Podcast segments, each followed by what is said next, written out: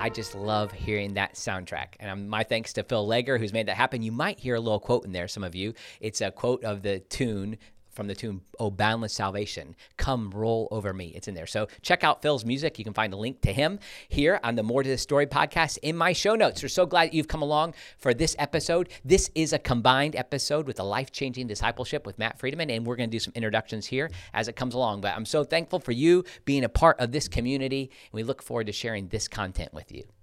Hey, friends, great to have you with us today. Remember, the place for a man, for a woman complete in all their powers is in the fight and right now today somewhere in the world making disciples of the nation. So stay tuned and stay encouraged. We've got a rendezvous with destiny. And if that's a little bit different of intro for you, it's because you are a more to the story podcast guy with Andy Miller, who's here with us today. Absolutely. And we're doing this kind of jointly, right? Yes, absolutely. All right. Combining two podcasts. And ours, of course, is the life changing discipleship podcast with Matt Friedeman. So we're going to throw out a couple of advertisements here. Let's do it. Okay. Yeah. And I'm going to do mine first, and I'm going to let you do yours. Well, first off, uh, I'd really like for you to check out uh, the 5qdiscipleship.com quick startup guide. Some of you have been hearing about this 5Q discipleship. Uh, th- and, and, by the way, uh, Andy yeah. has done some 5Q Absolutely. discipleship group. Yeah. yeah. So it's it's really going well. Thousands and thousands of uh, people are in this group all across the world right now, and we just want you to get in on it. So if you're wondering what is this, you can check it out at 5q that the number 5 the actual number 5qdiscipleship.com and uh, get a quick start guide and i think if you get i, I showed it to you yesterday it andy beautiful yeah it's Yeah. great and it gives you the cards necessary to have your own group and This have free, Matt? Ah, yes, Oh, it is no. free. I do free things. do free- Andy, I do free things. Yeah. And then, of course, if you want to buy something, and some people say, you know, I, I like this thing so much, I want to buy something. Well, you can go and check out the book, uh, The 5Q Method of Discipleship at Amazon.com. So that's my ad for the day. A- And I'm going to tap into your five because I like emphasizing the number five. So you have the 5Q. Okay. I have five steps to deeper teaching and preaching.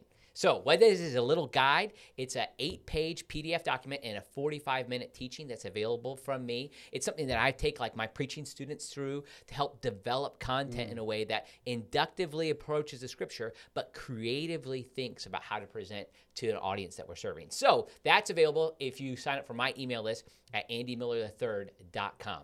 Andy Miller, I, I, I. I'll go ahead and commend that to you. First off, Andy's a tremendous communicator for my side of the audience. His side of the audience, everybody knows that. My side of the audience here, you may not know that. And Andy Miller's a great communicator, knows how to put things together, and teaches preaching at Wesley Biblical Seminary. Which is our sponsor as well, right? Yeah. Wesley Biblical Seminary. We ain't here if it ain't for them. That, that's for sure.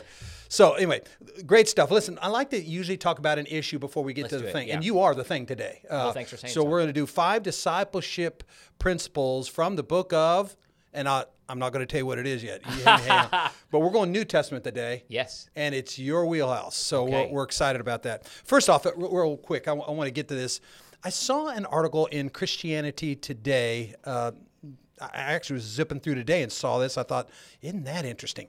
Uh, and the the name of the article, Andy, was "Our pulpits are full of empty preachers.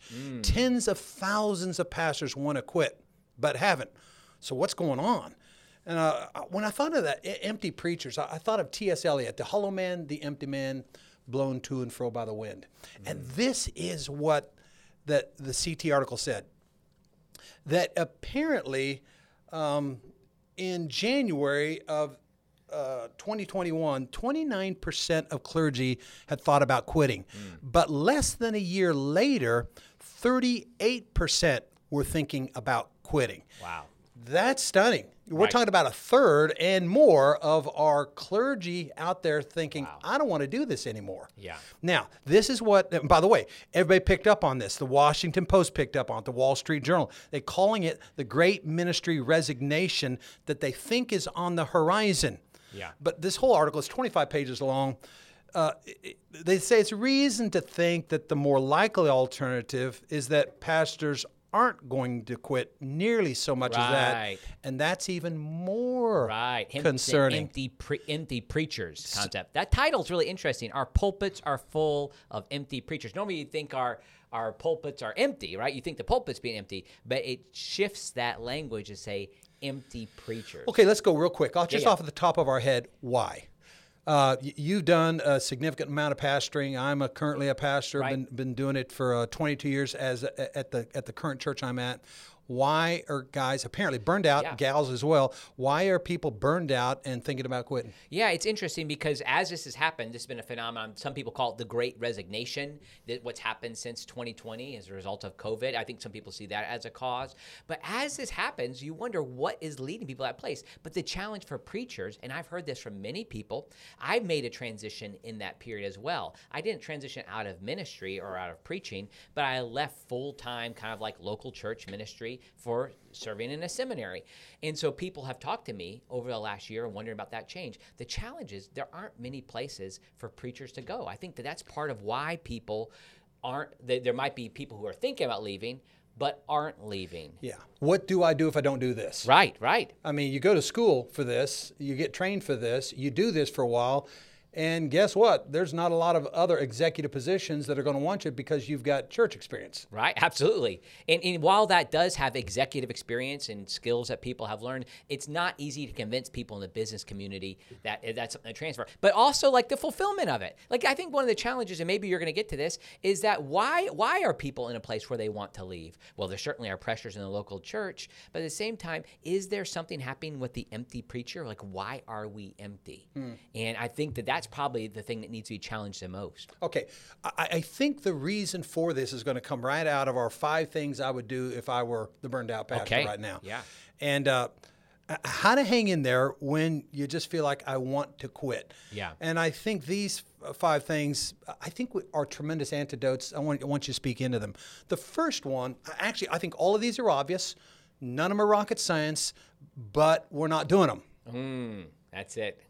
So you can say all you want about vitamins and minerals and a Right. healthy diet, but if you're not eating a healthy diet, knowing about it isn't Yeah, really helpful. That's right, right. So these are things we know about. We're just not doing them. First off is what, what we call the means of grace, and that's Yes. basically the spiritual disciplines of having a regular uh, time with the Lord every day. Uh, you know, Jesus, we suspect, had three times of these. Three times they would go to the temple during the day. If they couldn't get there, they'd stop wherever they were. They would face the temple and they'd go through a list of benedictions and a, a tack onto a prayer. All Jews were doing that at the time of Jesus. We know Jesus was doing that. So, three times a day for him, probably something that equaled uh, an hour and a half to two hours. Yeah. That was normative for Jesus, and he had an extraordinary life where Yeah. if you're not doing that, you're going to get burned out.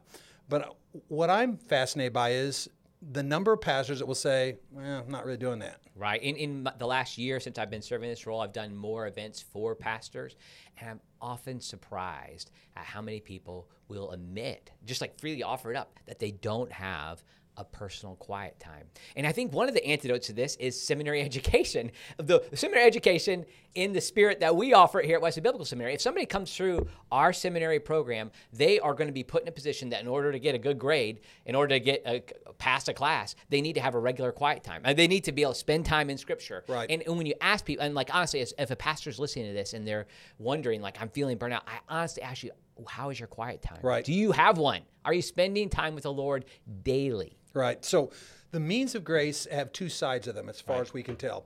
Uh, the, the first side is piety. So the works of Yes, piety. yes. The piety of prayer. It's uh, s- uh, searching the scriptures. It's fasting, something that almost no American does. Right. It's regular fasting, and for the early church and for the early Methodists, that was twice a week, Mm. Wednesday and Fridays. They fasted. Uh, so it's fasting, it's scripture meditation, it's being in a small group Yes. and in a large group. They call it Christian conferencing in the day. But on the whole, what that meant was I'm part of a regular fellowship and part of a small group. So Right. that's the works of piety. The other one I think is too often neglected are the works of mercy Yes. to go to some place in your community where there are desperate and needy people and spend an hour or two a week. Yeah. And those two things together, it, it's powerful. That's how you can be with Jesus. Yes. And you know, the work somebody say, work with Jesus doing a work of mercy. All contraire. Mm. And as much as you've done it to the least of these, you've done it unto me. Right. You want a personal relationship with Jesus, go serve him in the poor. Yes. And that personal relationship will be magnified. Yes. So I just would say the works of mercy, the works of piety, we, we call together the means of grace are exceedingly important for all people Right. Let alone pastors that feel out uh, feel like they're burned out right now. The second thing I would say is this: I think every pastor needs a pastors group. And by the way, by Zoom, this is easier than ever before. Absolutely. Twice a week. I, I don't know why I, I get to have two of these, but I have two excellent. One's a, a, a basically, a, well, actually, they're both former students that feel more like peers to me. But on Monday and on Friday, I get together with two cir- uh, uh, groups of pastors that fortify my soul. Yes. We do a 5Q group, by the way. Okay. But in that 5Q group, we're doing real sharing and confessing, and these are my struggles. It's a Yes. beautiful thing. Well, let me jump in because one thing I think it would be helpful for people to think about, particularly lay leaders who are listening to these podcasts. You might say, "Well, what does this have to do with me?" Here's as a pastor, I loved it when my the people I was serving. I, I try not to say my people, but they would come to me and say, "How are you taking care of yourself?" Yep. Uh, here, here's what you are, are you look i'm glad to put that out there and if you can encourage people to you can encourage your pastor to make sure this is happening and even provide some accountability to your pastor Yeah, and forget about your pastor. Do it. For, do it for you. Oh yeah yeah absolutely L- yeah. Listen, th- this is important for le- that. That was going to be the kicker, but you got i'm sorry you got to the kicker before the kicker, and that is if you want to be an awesome layman or a non-burned out layman, Yes. do these things. Amen. Amen. You need a group of people you can get together and share with. Uh, the third thing is simply this, and everybody's going, oh, yeah, yeah, yeah, but stay healthy, get healthy. Hmm. You know, uh, we all could lose some weight. Uh, f- for the most part, most of us need to lose some weight. Uh, we probably need to start eating better. Uh, we need to get more sleep. Th- That's just a healthy dynamic there that is so less. TV. Is that one of your points Ah, too? it's- no, Uh, uh, drop off the maybe maybe say I don't need to pay for uh, Netflix. I, I'm gonna. Uh, hang on just a minute. Boy, you, you stepped in something right there. uh-oh. I got Matt going. Screen time of all kinds. yes. Do the screen time you need to do, not the screen time you want to do. Right. Uh, we got a new book coming out here real soon called The New Discipleship in the Home. Has a whole chapter on that. Okay. And if you want to destroy your kid's brain, give them a screen and say, have at it. Wow. Yeah. But uh, same thing I think would go for us. Good, good stuff there. The the fourth thing is you've got to have a good theology of God in order to stay in tune to the pastor or or to your lay uh, work. And- and basically that means you need to know that you're surrounded. Uh, gave a gave a sermon on this to Wesley Biblical Seminary not long ago. You are surrounded. So when you get into Christianity, know you're surrounded by evil. You're surrounded by the devil. You're surrounded by his demons. You are surrounded. A lot of people get into Christianity, or by extension, they get into the ministry thinking, "Man, this is going to be so great." You know, this is just going to be joy and love. And and when I go into the pastor, my people going, now they might not like the last guy, but the last guy can't preach like I Oh can preach. man, just you know? wait till they hear me. wait till they hear me. Wait till they get a hold of my personality. Everything's going to go great. And they forget something. You're surrounded by evil. Hmm. Now, it might not be hmm. your lay people, but sometimes it is. Yeah. But you are surrounded. But the good theology comes to this you have a greater surrounding yes. Amen. and God. And so in the Psalms, for instance, there's that word surround, surround, surround. And it talks about both dynamics. You're surrounded by evil, surrounded by difficulty, surrounded by you know, the devil himself, but you are surrounded by God. Amen. You're surrounded by truth and righteousness. And you've got to recognize, boy, when I signed up for this Christianity thing, or when I signed up for this ministry thing, I signed up to be surrounded. Yes. I love that. I love that imagery. I'm surrounded. If we can uh, pull that power into these difficult points, I think that that's what God can use to help us so we're not empty pastors. So, um, well, one last thing here. We need to become a people of thanksgiving. So, this is, I, I shared with a discipleship group not long ago. You know, I've started a new discipline. I've, I've decided I'm going to write down every morning three things I'm thankful for. So, I started doing it, and I shared that with them. And the, uh, one of the guys was a former prisoner. He said, Well, I tell you what I did every morning. He says, say? I, uh, before my uh, feet ever hit the floor, I would. He went down on his knees, so his feet hadn't hit the floor yet. His toes had, his feet hadn't. He said, Before my soles hit the floor, I would give thanks to God for 20 things. Amen. I said, Wow. Well, 20 is better than three, no question about it. Then I read something awesome, and uh, it was this and you're not going to get any meaning out of this at all when I read it, but it's Exodus 38, verses 27. The 100 talents of silver were used to cast the bases for the sanctuary and for the curtain. 100 bases for the 100 talents, one talent for each base. You're thinking, excuse me? Hmm. There were 100 sockets that served as a foundation for the sanctuary. Hmm. So ancient Jewish wisdom started teaching, therefore, wow, Matt. there good.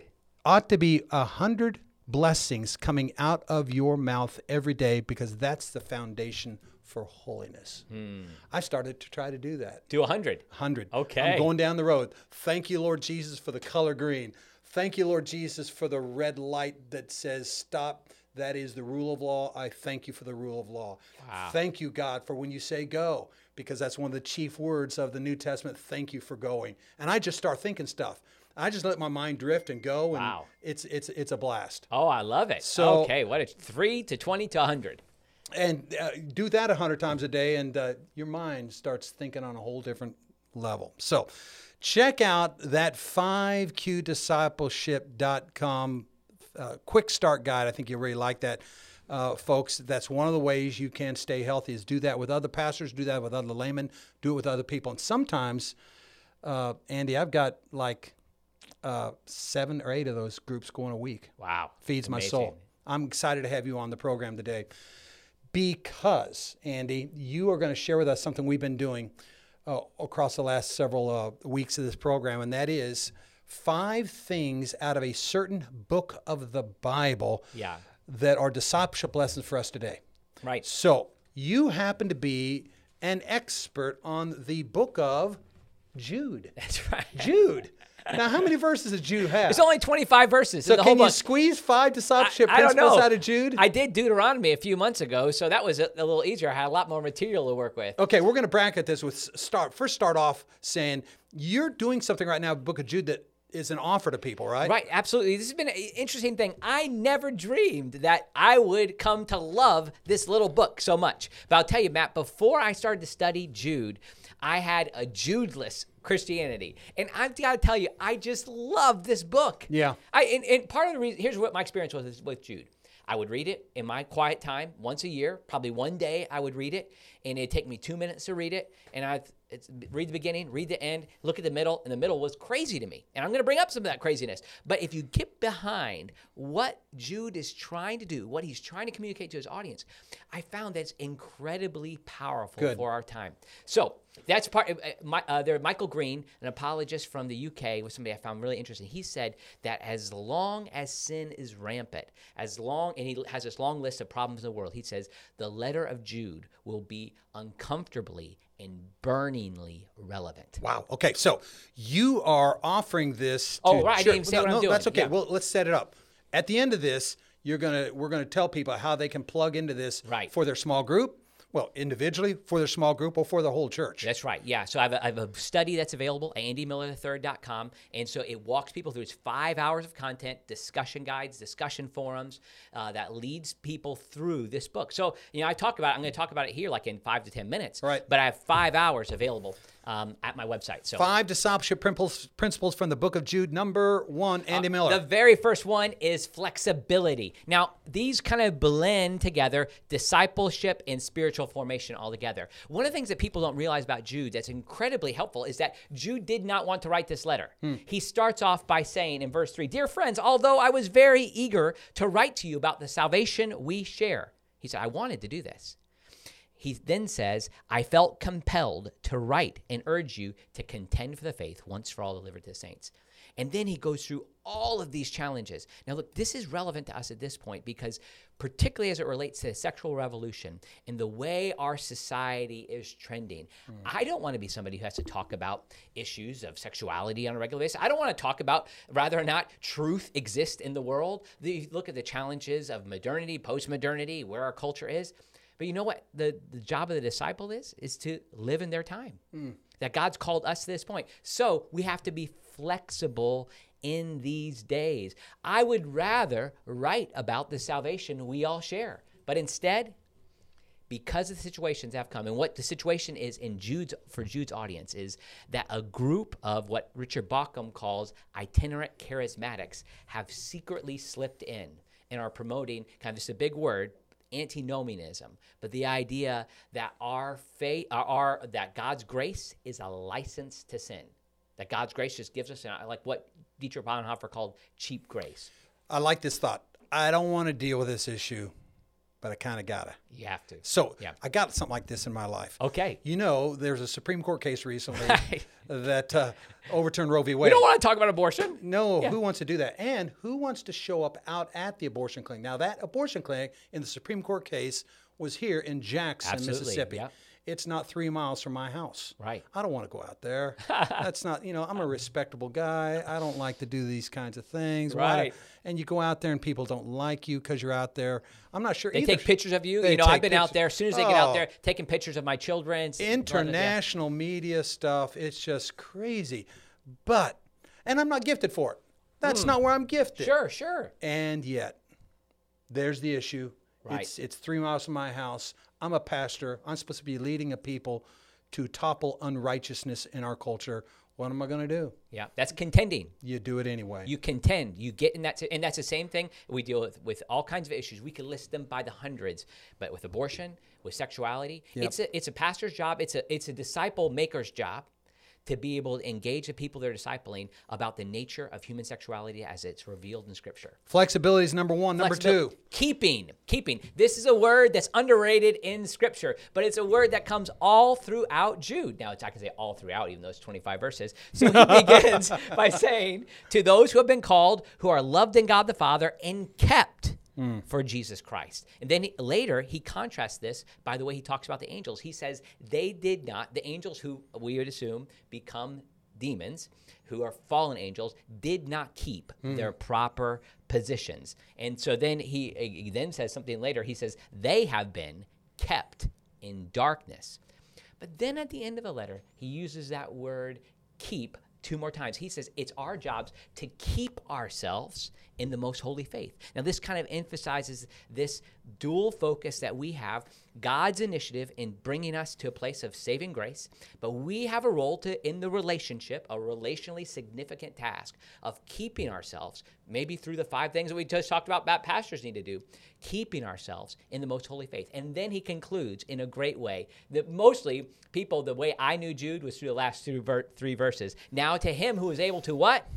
Keep you. Hmm. Keep, and what is what can he keep you from? Stumbling. And this is the powerful message that you and I believe that there's never a time in our life where we have to sin. Why? Because if we allow God to keep us, we do not have to fall into sin. Good word. Good word. What's the shepherding implications of keeping? Oh, interesting. Yeah, yeah. So there's also this side uh, where the, the keepers, you know, have a responsibility to ensure that people we're serving are protected. You know, this is one interesting thing. Like Jude didn't want to write this letter. Like he had to, he had to fight for his people. The shepherd has to occasionally take the staff and hit some wolves in the head. Hmm. And I think that that's a, that's an implication here is that Jude had to step up and decide I'm going to protect this this group. I'm going to keep them in the fold. Yeah, I like I like both emphases. You need to do some things to keep yourself, by the grace of God, in His hand.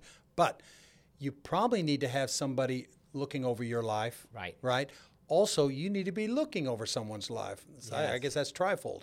So good stuff. Okay, so first discipleship principle, flexibility. Second discipleship principle from the book of Jude, keeping. Number and the three. third is connected to keeping, and I, you're, I think you're going to love this because it's the works of piety, works of mercy, Mm-hmm. snatching. Snatching. Now, Mm. what do I mean by that? Interesting thing that happens as we get to the pivot that comes in Jude in verse 20. After he kind of describes the problem that exists, he then says, But you, dear friends, you need to keep yourself. So we just talked about that. Well, keep is the main verb in that sentence. And then there are four participles that support that that verb. And you can it could be translated with an ing, ing. So how are people kept by building, praying, waiting, or, or hoping, looking for something. And then the final thing that he says, it comes in verse 23 save others by snatching. So, how is it that, and, okay, snatching them from the fire. So this is where Fanny Crosby gets the idea in Rescue the Perishing, you know, snatch them in, in pity from sin in the grave. Um, my denomination, the Salvation Army, talks about like the, our call to save other people. We need to snatch, go do some work. Like snatching, helping people to lead to a place of getting out of hell, quite frankly, is a part of the way we're kept. So it's not just in building, praying, hoping, but also snatching. Hmm. Snatching is a key part of the Christian faith. So, uh, uh, how, how do you do that? How do you snatch? Oh, we, well, see, I think that this is this is a challenge. We need to witness. Yeah. We need to tell other people. We need to do what we can to contend for the souls of people who are around us. And I say souls is kind of a, a picture of the broad person as a whole. That we believe that if if you affirm that there is such a thing as hell in the world, that that will come at some point, rather whatever form it might take. Right. Like we want to save people from hell. And so for the discipleship, spiritual formation emphasis is like you're not being a disciple if you're not snatching. You need to snatch other people from the, the direction of moving towards hell. I just think it's interesting. There, there's a number of ways you could snatch. You could physically put your hands on people Yeah, and yeah. snatch them. You could yell at them to snatch them. You could. I think the most powerful weapon to snatch someone is love. Well, of course, Jude says, snatch them from the fire. To others, show mercy mixed with fear. Very nice. Snatching isn't just like, yeah, snatching is a loving act. Yeah, it is a loving act, and sometimes it might include yelling or grabbing, you know. But on the whole, I, I think uh, love is a powerful, powerful weapon to actually for all these things flexibility, keeping, snatching. They're all covered by love in one way or another. Okay, number four. Or number four. This is So good stuff. This Good is where stuff, it gets Andy. a little complicated, but this is what keeps people away from Jude. Is the verse that talks in verse nine. But even the archangel Michael, when he was disputing with the devil about the body of Moses, did not himself dare to condemn him for slander, but said, "The Lord rebuke you." What's going on? I know this is the craziest verse. Like, didn't you, mem- you? Did you teach your kids to memorize this verse? I uh, no, I no. Okay, so here's what's happening. Like, there's, and if you want more on this, I actually talk with Caleb, your son, Caleb Friedeman, Dr. Caleb Friedeman, and I have 45 minutes that I offer in this session where we talk through the oh, the Jewish sources that lead to this. But essentially, there was a Jewish document that existed that was called the Assumption of Moses that details the fact that there was likely this moment where Michael, the archangel Michael, and the devil disputed Satan's body. But here's the point is that Michael was clearly in the right in this moment. He could have done anything he wanted to, to say, like he had the authority to say to Satan, no, you're wrong in this situation. But instead, what is it that Michael does? He says, I'm going to lean on the Lord and not my own understanding. He's saying, the Lord rebuke you. He comes in this situation where he doesn't depend on his own experience. So, discipleship for us, and as we're serving other people, we don't depend upon ourselves. Instead, we rest in the judgment, we rest in the hmm. way that God has already revealed himself. So, we say, the Lord rebuke you. And, and when there's problems in the world that we can't control, we're going to contend for them as best we can. But ultimately, we depend upon the justice of God. Wow. So I, I love this because just on a very practical level, there's some things that I, Matt Friedeman, can't do. Hmm. I can feel about them, I can pay attention to them, but at the end of the day, there's not much I can do about it. It's nice to know we get on a whole Higher plane. higher- That's so- what I say, higher plane. Yeah, you didn't say that word yet. So, I'm sorry. Yeah, no, yeah, it's so flexibility. It's keeping. It's snatching and get on a higher plane Right. and know that there is a God that is taking care of business. there's a higher truth than you. Hmm. And so, like, we want to land high, a higher plane as I have found. Lord, plant my feet on solid ground. There's a song. I know it sounds pretty good, doesn't That's it? very gonna write nice. that. Yeah. Okay. So you're doing great. All right, now it might not be. Flexibility, keeping, snatching, get on that higher plane of truth. And number Number five. eight. Now you're gonna have to let me explain this. Don't abuse angels. Uh, what? No. Okay. But in the very same way, verse 8, on the strength of their dreams, talking about these people who have secretly slept in, these ungodly people pollute their own bodies, reject authority, and heap abuse on celestial beings. Heap abuse on celestial beings. Don't abuse angels. Now, now, we have to get back in the idea of what Jude's audience would have thought about angels. Now, here I'm going to get I'm going to break this all down. I do it in a long way in my recent study, which will be a book hopefully in a few months as well. Uh, Jewish the Jewish understanding of angels where they were the ones who delivered the law, delivered the written word to Moses. And so you even see this in Stephen, like he, and in Hebrews 2, Stephen in Acts 7, talk, like acknowledge the fact that the New Testament understanding is that the, the law given to Moses came through angels. So if that's the case, if angels delivered the law, and if these people are living as if God's grace is a license to sin, they don't need the law, right? They don't need any of the things that God has already prescribed, God's written word that they can live by themselves. Then the idea is that when we live outside of the law, it's as if we are hmm. hurting, abusing the messenger and the message itself. Wow. So that that's kind of like, and now I, I go into this in greater depth to explain this. But the idea is like, if we are going to heap abuse, like if we're going to, if we are going to move against God's law, it's like we're hurting angels. Wow. So you know, live within God's law.